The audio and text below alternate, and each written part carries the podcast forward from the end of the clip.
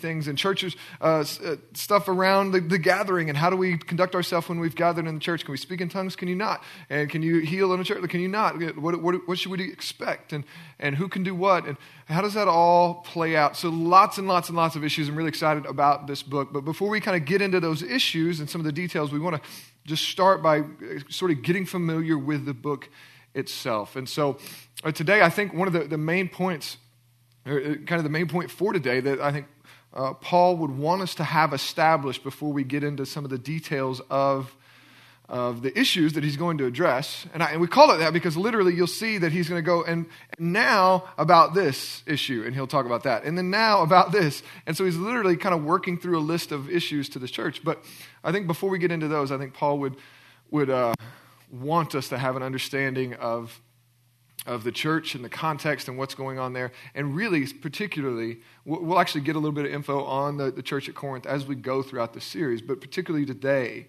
I think what we want to establish is the worth of the local church, why it matters, how much does it matter, and what difference does that make for us? So, the worth of the local church. So, to get started on that, I want just to ask you to think about when was the first time that you heard about church? Isn't a weird question? When you, when you remember hearing about or, or like processing the idea that, that churches exist?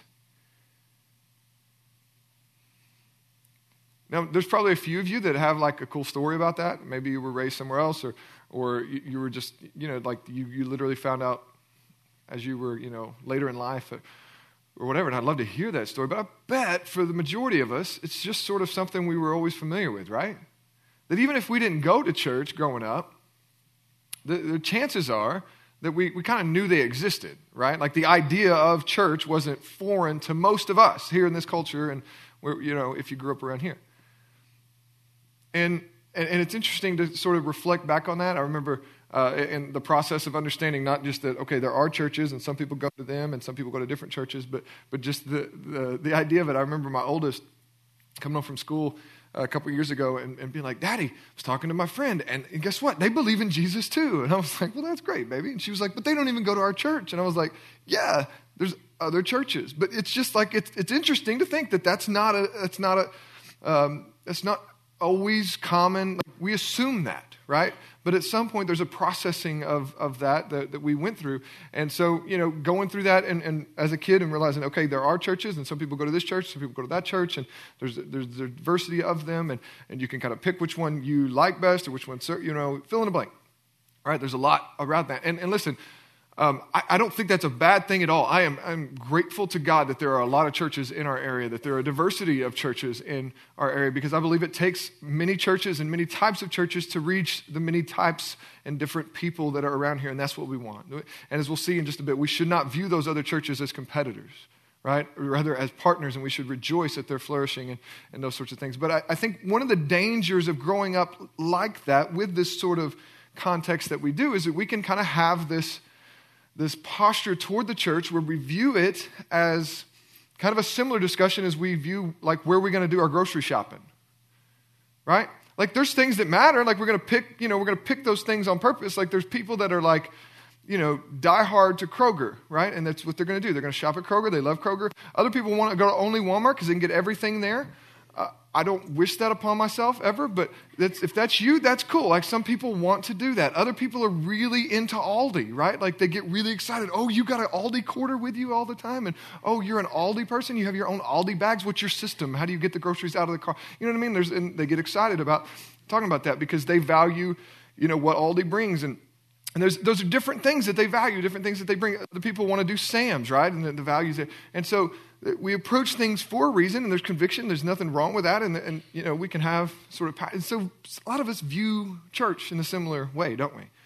Like okay what what what place has the best you know things and, and, and fits my value the most? Okay that's where i'm going to attend. And, and and sometimes when we have that view we can sort of take things for granted and we sort of have this this wrong posture of coming into things that that can sort of lead to uh, some entitlement and consumerism, which is a lot of what Paul is going to address actually later in the book. But, but for today, I think he wants us to just remember and reflect upon the value of the local church. What is this thing? that we're a part of? What is this deal, right? And so uh, I believe our scripture speaks to that. So I want to go back to uh, what Caleb just read for us in 1 Corinthians chapter 1, verse 1. And we're going to read the introduction, the introduction to this book. This is a letter uh, written by Paul to a church, a church that exists in Corinth. So uh, that's sort of the context. You can read about the origin, and we'll reflect on this in a bit, but you can read about the origin of the church, the starting of the church at Corinth in Acts chapter 18. You can actually see where, where that outlines Paul and some other folks, Priscilla and Aquila, uh, planting this church, and, and, it's a cool story. And so we'll, re- we'll reference that a bit, but that's where that, that full story can be found. But if you would, look, at, look with me, 1 Corinthians chapter 1. I think the first thing that we're going to see, the first way in which the value of the local church is displayed is by Paul and Sosthenes, particularly, and others suffering for her. So let's just get into it. it verse 1 says, Paul, called by the will of God, this is him introducing himself, called by the will of God to be an apostle of Christ Jesus and our brother Sosthenes. So that's just who's writing the letter. But and this is sort of Paul establishing his authority. He's going to address a whole lot of issues for these people here in a bit. So he's, he's taking a moment to establish his authority, remind them why he has the the um, the right, the authority, the God, uh, the calling on his life to, to speak into these things, to, to say the things that he's about to say to these people.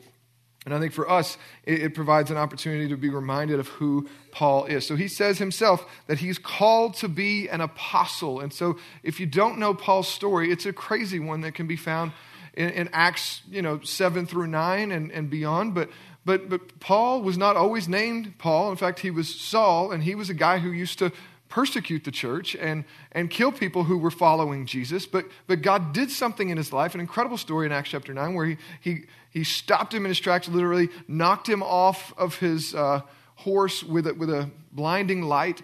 And, and called him into service. Proved, he showed up and spoke to him and, and proved that Jesus was indeed who he said he was, and then called him, commissioned him to go and be a servant, an apostle unto the Lord. So, an apostle itself is, sort of this uh, special designation or special representative of God that, that existed in the, the early church, in particular, capital A apostle at least, existed in the early church.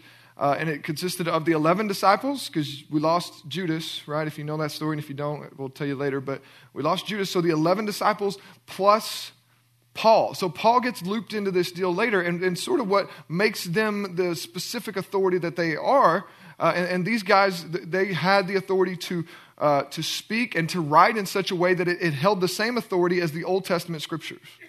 Okay? And so, and actually, they wrote much, if not all of our New Testament scriptures are influenced or written by them. So, so these are sort of the people that, that God picked to be uh, a particular representative and authority, different from disciples. So, disciple is, is, is, sort of all people who believe in Jesus Christ and follow him. An apostle is, is this person who set aside, they had the authority to establish churches, to, to write scripture, and, and they are the ones that, that had authority over the, the starting of the early church that's accounted in Acts and beyond and, and much of history. And so, Paul is looped into that, not because he was one of the disciples that hung out with Jesus early on, right? But rather, like I said, because and what part of what made those disciples become apostles and were authoritative and recognized as such is that they had to have seen, spent time with the resurrected Jesus. That's sort of what separated them.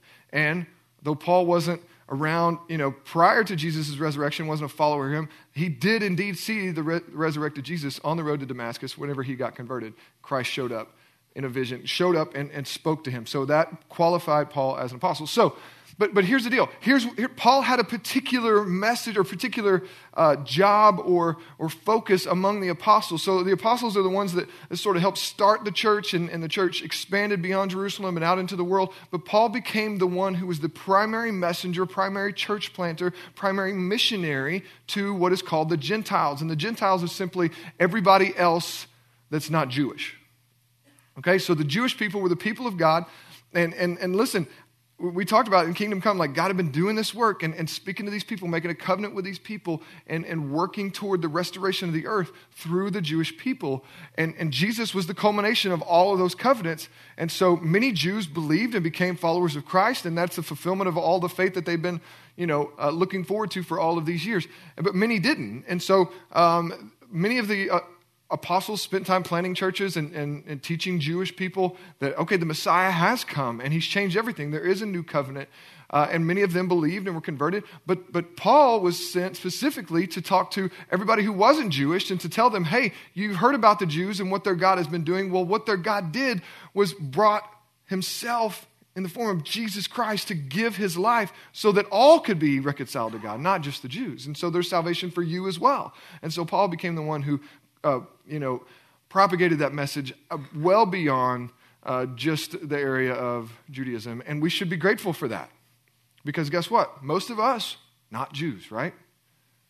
All right, so we're grateful that Paul took the commission of God seriously to expand the kingdom beyond the Jewish people and to, uh, you know, to share that gospel message because that's how it got to us. It started here. So he became that guy. And listen, so he gives his life. He walks away from a, from a pretty uh, comfortable, uh, prestigious career as a religious scholar, and he becomes this rough, church planting beast. I'm going to get a map here that's going to show just actually just the second missionary journey. You've, you've heard Paul's going to take a lot of journeys. He's going to go, he's going to, exp, he's going to be really crucial and critical in expanding the kingdom well beyond. So, you know, Jerusalem is where sort of things happen and centered way down here in the, in the right, but he, he took it all throughout um, the known world at the time in Europe and, and, Asia. And so he takes these journeys, and these are not easy journeys. He's not just booking a flight, right? And going, hey, I want to hit up Athens, I want to hit up Philippi, so I'll just, I'll fly here. No, no, no. He's like on boats, he's walking, he's right. Like, this is hard journeying that he's doing. And, um, and he's doing it all for the sake of the local church. Now, I, again, it's not just the local church. He's doing it all for Jesus. But, but, but, but the point that I want you to see is that the local church is pivotal, in fact, crucial to what Jesus is doing in the world. And so Paul is, is given of his life, and I want you to hear just a little bit about what this cost him. He's going to write about it in um, his next book, that, uh, 2 Corinthians chapter uh, 11, he's going to write about some of what he went through as he was planting these churches, as he was like being this missionary, I want you to, I want you to just hear some of this, okay? And I want you to hear it in a sense that it validates the, the, the, local church and what she is worth and what, what she means to the mission of Jesus. When I say she, that's, that's a way of referring to the local church. The Bible calls the church the bride of Christ. And so when I say she or her, that, that's what we're referring to. But I want you to hear what Paul has went through here. He doesn't just speak as a guy who's just like, you know, did a TED talk and got a whole lot of popularity, so now people are letting him write books and looking to him as an authority. No, no, this guy has, has lived this in a way that most of us can't even comprehend, right? Most of us will never fathom the suffering and, and um, the work that Paul put in. But here's just a snapshot. Just a snapshot of, of years of ministry. Here's what Paul says in 2 Corinthians chapter 11. People are talking about, you know, other people and get into all the context of that, but he, but he says, um, are they servants of Christ? I'm a better one. I'm talking like a madman for far greater labors, far more imprisonments. This is his own life. With countless blessing, beatings, and often near death. So he says, I've been in prison way more than anybody else. I've worked harder than anybody else, and I've been beaten more times than I can even count, and often I was almost dead. There's at least a couple times whenever people thought he was dead, like they walked away from him, thought the job was done. He stirs back up later and keeps at it. Three times I was beaten, uh, uh, five times I received at the hands of the Jews 40 lashes less one. So it's 39 lashes on, on his back. Three times I was beaten with rods. He said, Once I was stoned. That's not the, you know, hallucinate. That's not the drug deal, right? That's literally pelted with rocks intended to kill you. Right? So once he was he was stoned. I want you I, I don't even have categories for that. I can imagine being tied up and, and having to stand there while they pelt me with like stones, not just little pebbles, but like stones intended to kill. It's painful. Three times I was shipwrecked, right? So all these, all these trips didn't go well. Three times I was shipwrecked. A night and a day I was adrift at sea, right? They make movies about people that survive things that Paul did, right? He, spent a night and a day drifting at sea, holding on to some wreckage and floating on frequent journeys, in danger from rivers, danger from robbers, danger from my own people, danger from Gentiles, danger in the city, danger in the wilderness, danger at sea, danger from false brothers, in toil and hardship, through many a sleepless night, in hunger and thirst, and often without food, in cold and exposure. And apart from and apart from other things, there's the daily pressure. He says, and that's just all the physical stuff right? He's locked up. He's got no food. He's like spent many nights sleepless without, you know, on cold concrete floors without any shelter, without any warmth, without any food. He said, That's just all the physical stuff. Then I have the daily pressure on me of my anxiety for all the churches. Those of you that, that have people you care about in your life, particularly children or family members, you, you feel a sense of responsibility for them, right? And they sort of weigh on you, right? This guy had planted multiple churches, and each one became his baby, right? His family, his, his people that he cared for. And he says, and I got all that emotional and mental stress on me while I'm going through all this physical stuff.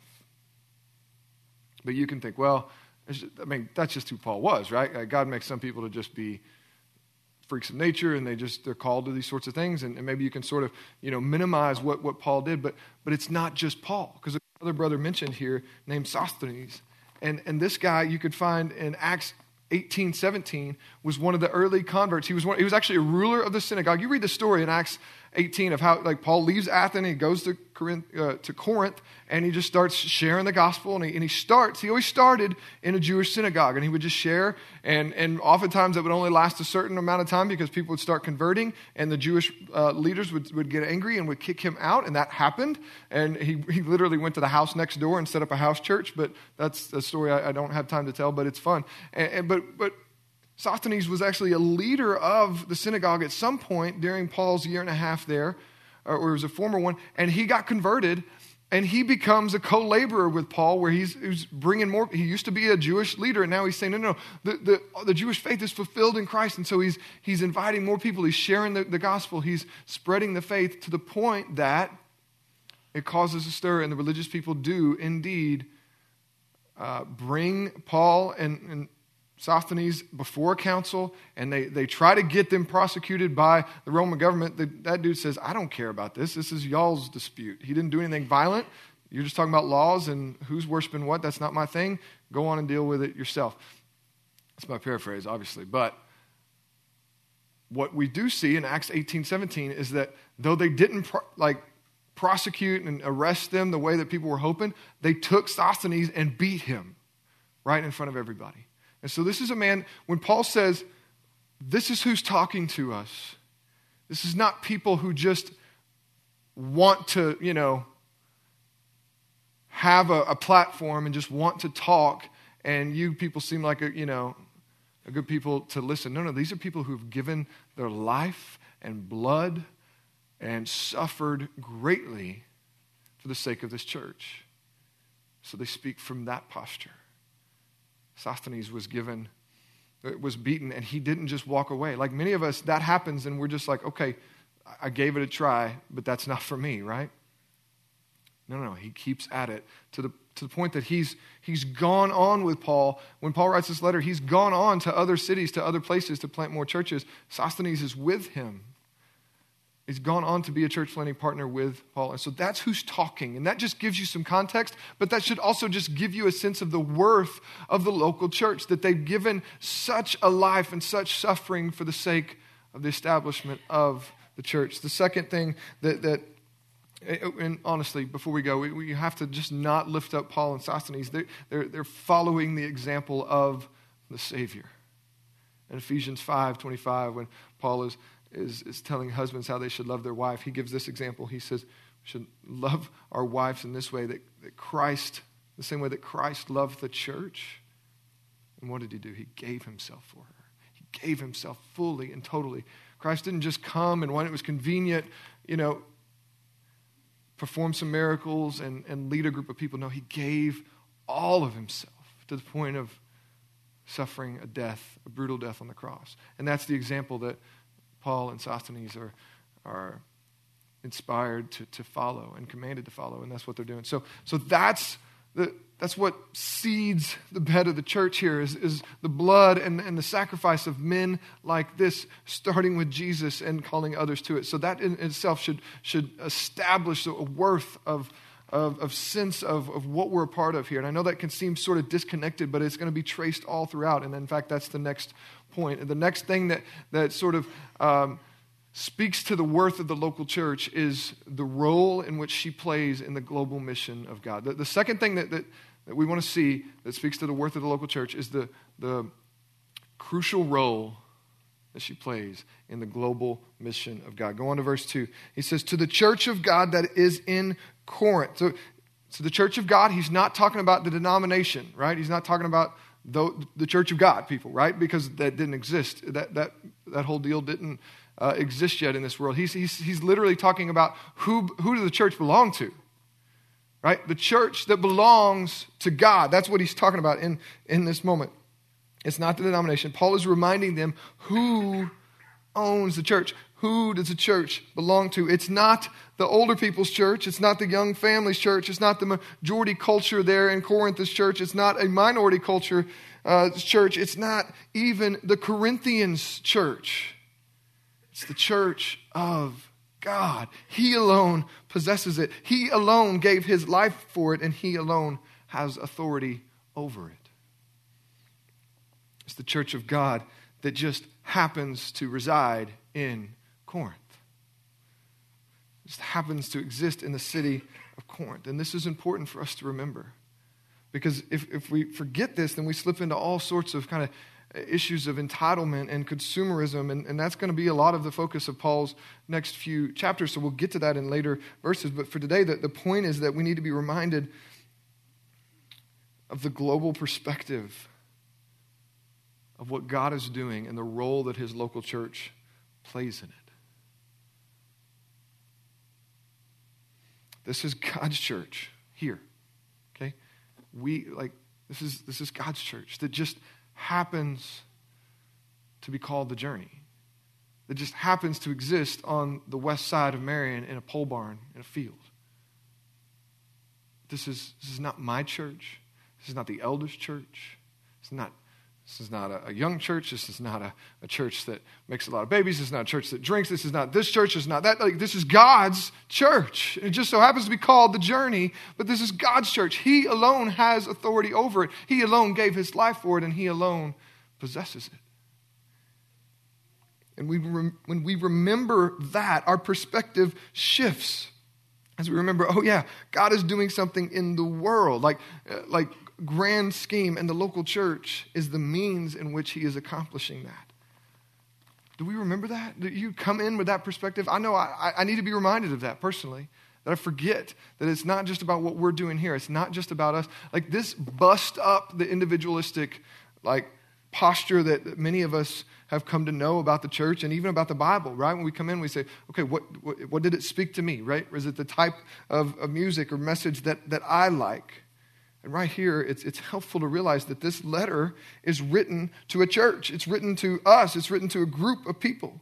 Why? Because there's a greater cause going on here. We're part of a greater mission. He says to the church of God that is in Corinth, to those, you, those that make up that church, sanctified in Christ Jesus, that's that's this language of being set apart, right? We've talked about that. That can be uh, that, that's a can be a, a, verb like that is, is describing the process of which we become more and more like Jesus over time. But but it's really talking about to be set apart, to be um, set apart from the rest of the world, right? And really, what he's doing here, what, what he's saying is God has done what he promised he would do back in Exodus 19 and 20 when he made a covenant with his people in Moses. When he says, "I will make you a people, right, a kingdom of priests." Set apart from the rest of the world. He's done that. He, he's, he's set them apart. And, and that's the context in which we find ourselves in the local church. Called, sanctified in Christ, set apart, called to be saints together with all those who in every place call upon the name of the Lord Jesus Christ. So he's saying, listen, I'm writing to this church, and it's to a particular body, it's a particular identity made up of particular people, and you have some particular issues that we're going to get to. But before we get to, you need to have perspective that you are a part of God's global mission, that when you gather, it's not just about you. It's not just about us. When you, like, when we do life here at the journey, what you do, how you show up, what you, you get, like, it matters well beyond you. So, whether or not you come to community group, it's not just about you. You understand that? Like, if you choose not to show up, it's, it's not just you robbing yourself of what you need to do, right? Like when you choose not to show up, it's you robbing everybody else that's in community with you of the growth that God wanted to do in and their life through you. Do you understand that? Like there's this, this communal perspective and an essential view of, the, of things that we have to understand that it's not just, uh, it's not just about us. Like it, it, it that's this us on this micro scale, right, in our communities, but then on a macro scale, it's not just about us. When we gather here on a Sunday morning, what we can be thinking about is, is what's going on here, right? Like, and, and how was the service? And was the room hot or was the room cold? And did they do our music? Did the, the preacher make me laugh? Did I like what they were? Like, all of those things can be going through our mind, and we can sort of have this narrow view, but we, we need to, we do well. We need to be reminded that it's not just us. The, the world is not revolving around our little corner of the world that right now, as we gather, there are people all over the globe. Some are having to hide their gatherings. Some are in jail because they chose to go to their gathering. I'll give you a little bit more personal perspective. Right now, we're going to hear a little bit from her tonight, but right now, one of our own, Diamond, many of you know her, she's in Berlin. Why? Because God called her there. She's there, she's studying the language, she's working with teenagers. Why? To help build up the church of God, to, to spread the good news of the gospel. Right now, my phone is being updated with, with messages from, from Matt and Bethany. Their cards are out on the, the on mission table out there if you want to know a little bit more about them. But they're laboring in Central Asia, in a Muslim country, and right now, they're not sure if the government's going to tell them that they have to leave or not. If, if our government's going to have to tell them that they have to leave or not because of the volatility that is going on in and near them. And they're laboring to share the, the gospel message with Muslims, calling them to believe, calling them to repent and believe in Jesus Christ. And listen, and that is one huge hurdle, right? To get them to hear the gospel message, to just listen to it. And then when they believe in it, that's a huge victory. And it's this incredible thing that is so rare, but it, it's so beautiful. But then it doesn't end there because their hope is not just to get a bunch of believers, their hope is to start a church. But you know what? It's possibly even harder to get those Muslims who do come to faith in Jesus to begin meeting together in a church. Why? Because it's not legal and because they'll be persecuted and not just like made fun of on social media, like beaten, maybe killed, maybe tied up, left in a, in a room alone. Those are the sorts of things that are, that are going on around the world. That's the sort of church that we're connected with, that we're called to be saints with all around the world. That's the sort of thing that we should feel and know that is happening. And, and we're part of that. When you give this morning, I talked about giving through worship. God takes what you give and he, and he supports people like that. He supports missions like that. We're a part of that. When we pray, we're engaging in that mission with them. We're sustaining, God is using those prayers to sustain them. He's using those prayers to, to bring fruit for them. Like we are a part, our local church is not just about us. God is doing an amazing work throughout the globe. He said, on this confession of Jesus Christ, it's Jesus that unites us, by the way. To talk more about that. I'm not skipping that. We're just going to talk more about that in the coming weeks. But when he says to Peter and, and the other disciples, he says, when they realize, oh, yeah, Jesus is the Messiah, he's the Savior, he's the one, he says, Yes, and it is that truth. It is that thing that I'm going to build my church on. And I'll build my church, and the gates of hell will not prevail against it. And later he says, Where's my church going to go? Is it just going to be right here in Jerusalem? No, no, no. It's going to go beyond. Right? Beyond Jerusalem to all Judea and Samaria and to the ends of the earth. And that's what's happening. That's what people like Diamond and, and Matt and Bethany, that's what they're laboring toward. And, there, and those are just a couple examples that we're connected with that we help support here at the church. But, but there's hundreds and thousands of people that have, that have given their life to that. We're part, like that's what God is doing. That's the, that's the role of the local church. It's not just to get some good teaching, feel good about it, and, and move on. It's, it's, it's not just a, a, group of people that, that we all chose to sort of shop in the same religious store, right? We're, We're bonded by so much more than that. A mission that has a cost, a mission that has an eternal cost, an eternal calling.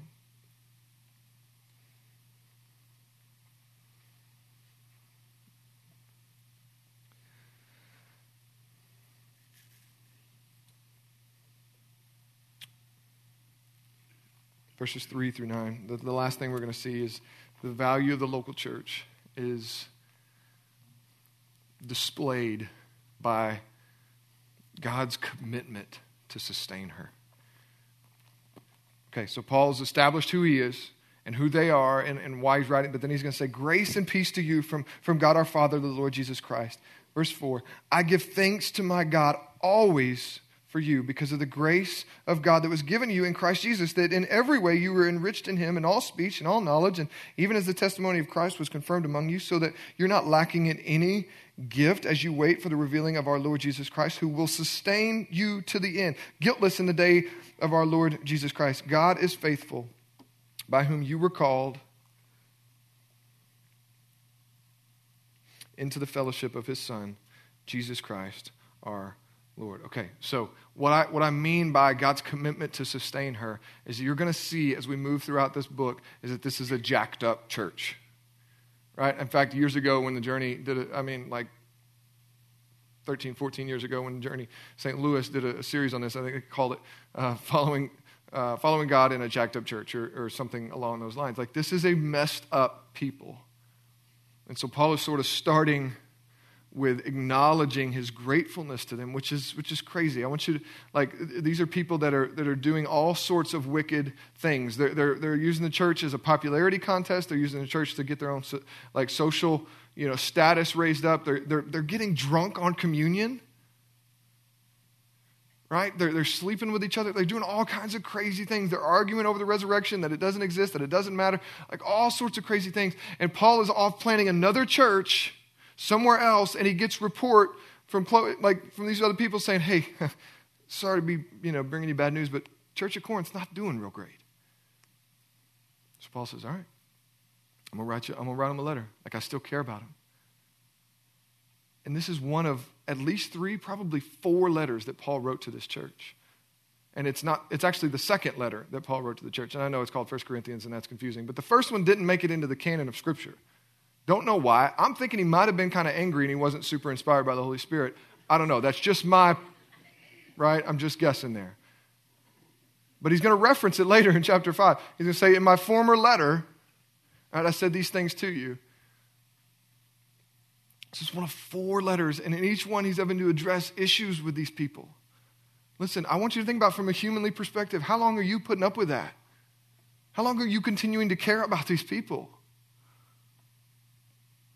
Like, can you imagine how discouraged, like, if you have kids, you know how discouraged you are when they just don't get it, right?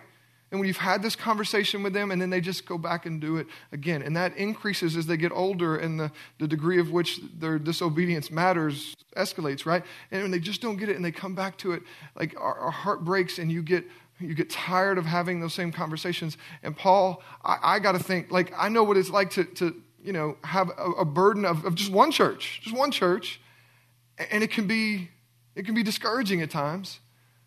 Super encouraging a lot of other times. But but listen, I want you to think from your humanly perspective, how long are you putting up with this?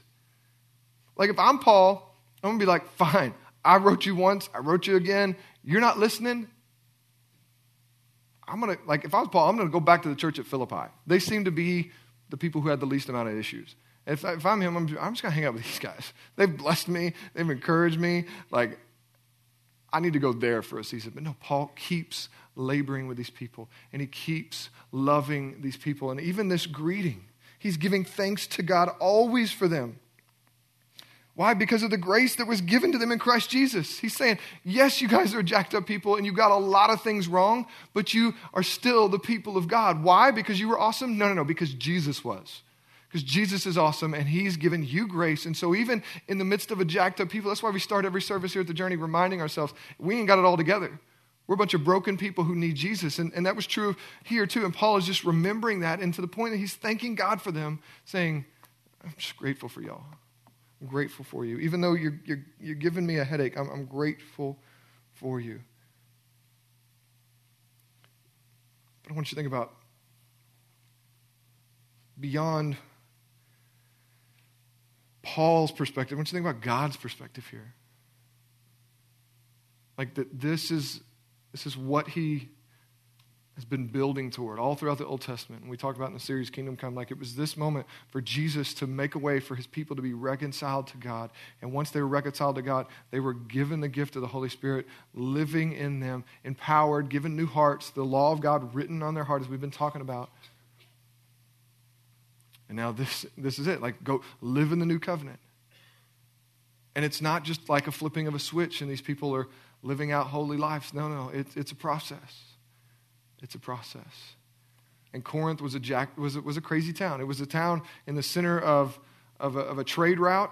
And oftentimes, as you know, in the ancient world, like that becomes a center for all sorts of crazy diversity and sexual immorality and um, different religions. And, and, it's a very um, influential city, which is part of the reason Paul goes there. He knows that if he can plant a church there, that the influence will, will go out. But, but it's still it's really, really hard to, like, got a group of people that he helped, you know, baptize and, and work into church. But here's the deal. Like, if you want the church to grow, you're going to keep reaching more jacked up people, right? And when you get more people that have come in, you got more problems. And so it's this ongoing thing that as the church grows, there's more and more issues, and you got to keep up with that. But that's the, that's the call of the pastor here. That's the, the call of God on Paul's life. And, and the reason that God called Paul in such a way is he knew that it would take grit. He knew that it would take perseverance to, to do this work.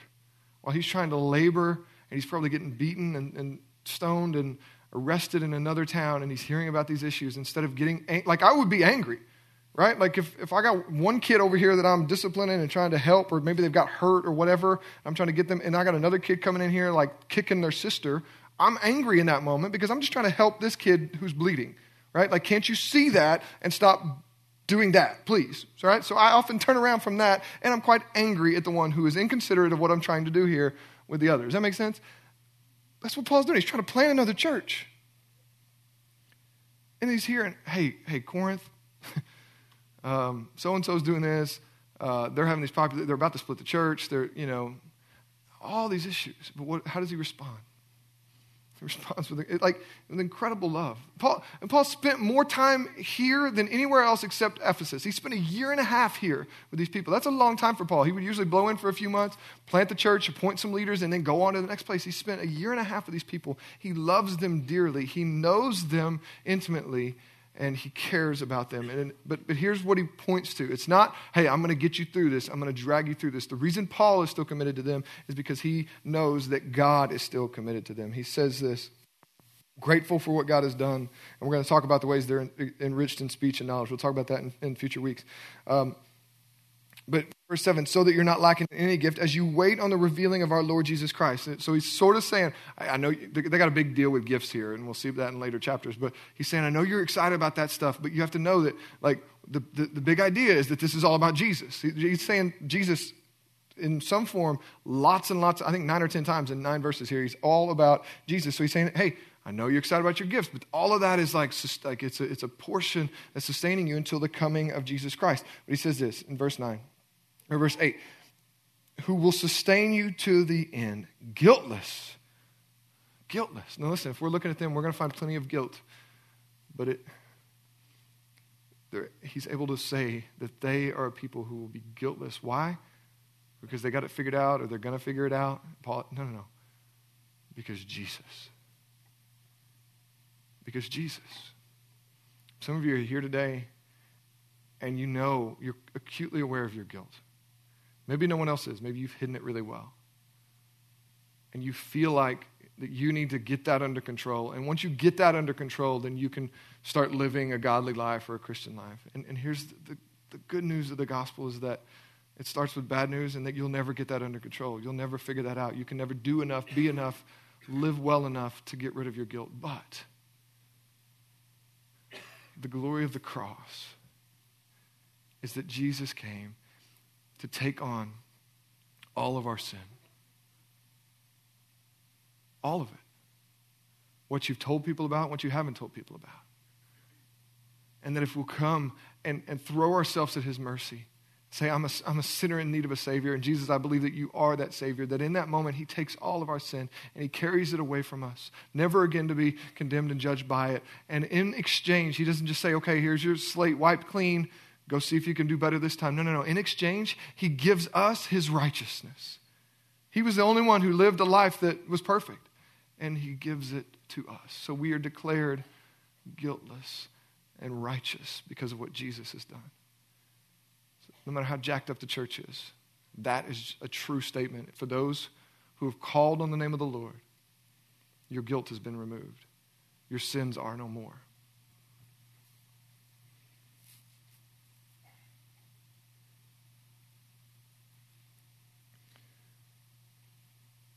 God is faithful, by whom you were called into fellowship with his Son. God is faithful. This church that has plenty of issues. Paul knows that it's going to make it. Why? Because he's a really good leader and he's read lots of Simon Sinek and all the laws of leadership and all of those things. No, no, no. Because God is faithful. And God said, I'll build my church, and the gates of hell won't prevail against it. Paul says, Yeah, we got issues, we got stuff to work on, but God's faithful and he's going to sustain you. And listen, if that's how God treats the church, instead of just crumbling it up and, you know, throwing away and starting fresh, which seems like it would be a lot easier sometimes, right? No, no, He stays with us. He sustains us. Those of you who've been around the journey for a long time, you know this is true, right? We've seen ups and downs, and on paper, no organization is going to last through some of the stuff we've went through. But we don't exist on paper. We exist in the blood of Jesus Christ. Amen? That's what has sustained us, and that's what will sustain us. That's what's going to sustain the mission of God well beyond the days of the journey. His church, though, the church of God, that's not going anywhere. So if you're looking for a perfect church, that one's in heaven. Okay? If you're looking for a people of God, united by the gospel and the gospel only, man, that's what we're trying to do here. I want to ask you as we close how, how do you view the church? How do you approach the church?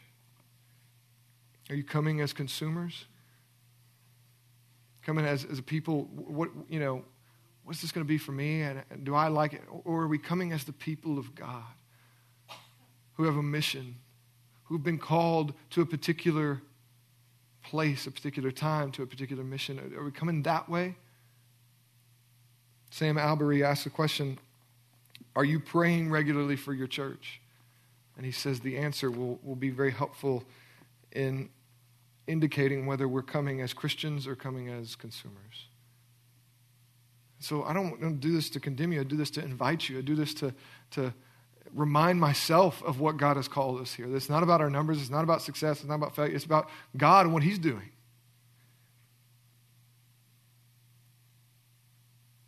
He's going to address a lot of stuff in the coming chapters that we're going to get to learn from and apply to our life. But before we go there, we have to understand that this is written to us, it's written to a community, it's written to a church. Church that has a mission, not because we came up with one, but because God had one. Right? I always like to say, like, God didn't, you know, make his church and then go, oh, they need something to do. So let me give them a mission statement. No, no, no. God had a mission. He was going to reconcile a broken world to himself. So he made a church to accomplish his mission. We got our mission. ambassadors of Jesus Christ, to tell others about Him, to be in redemptive relationships in our community. So that stories of brokenness can be written, rewritten to the glory of God. Is that our hope? Is that what we're striving for? Are we playing our role in that? Are we expecting God to speak to that and to hear what we have to do with that? Or is it the other way around? Speaking, expecting God to speak to us, and we'll see if we do this church thing or not, or if we go down the road. Let's, let's let this set on us and let examine our hearts. Let's pray. God, I'm grateful that you are the sustainer of not only our lives individually and our salvation personally, but of your church. And my hope and prayer is that you would work in and amongst us this morning.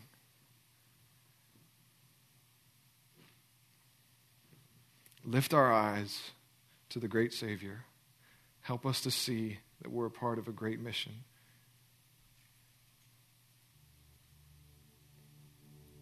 One that will celebrate and know fully how we were used when we get to glory, when we get to heaven to see what you have done. We'll be amazed at the part that you used the journey to do, the part that you, you did in our own lives, through our own lives. Help us with that, Jesus. Send your spirit, guide us. We, like the Corinthians, can get our attention focused on things that are secondary. So help us, Jesus. It's in your name we pray.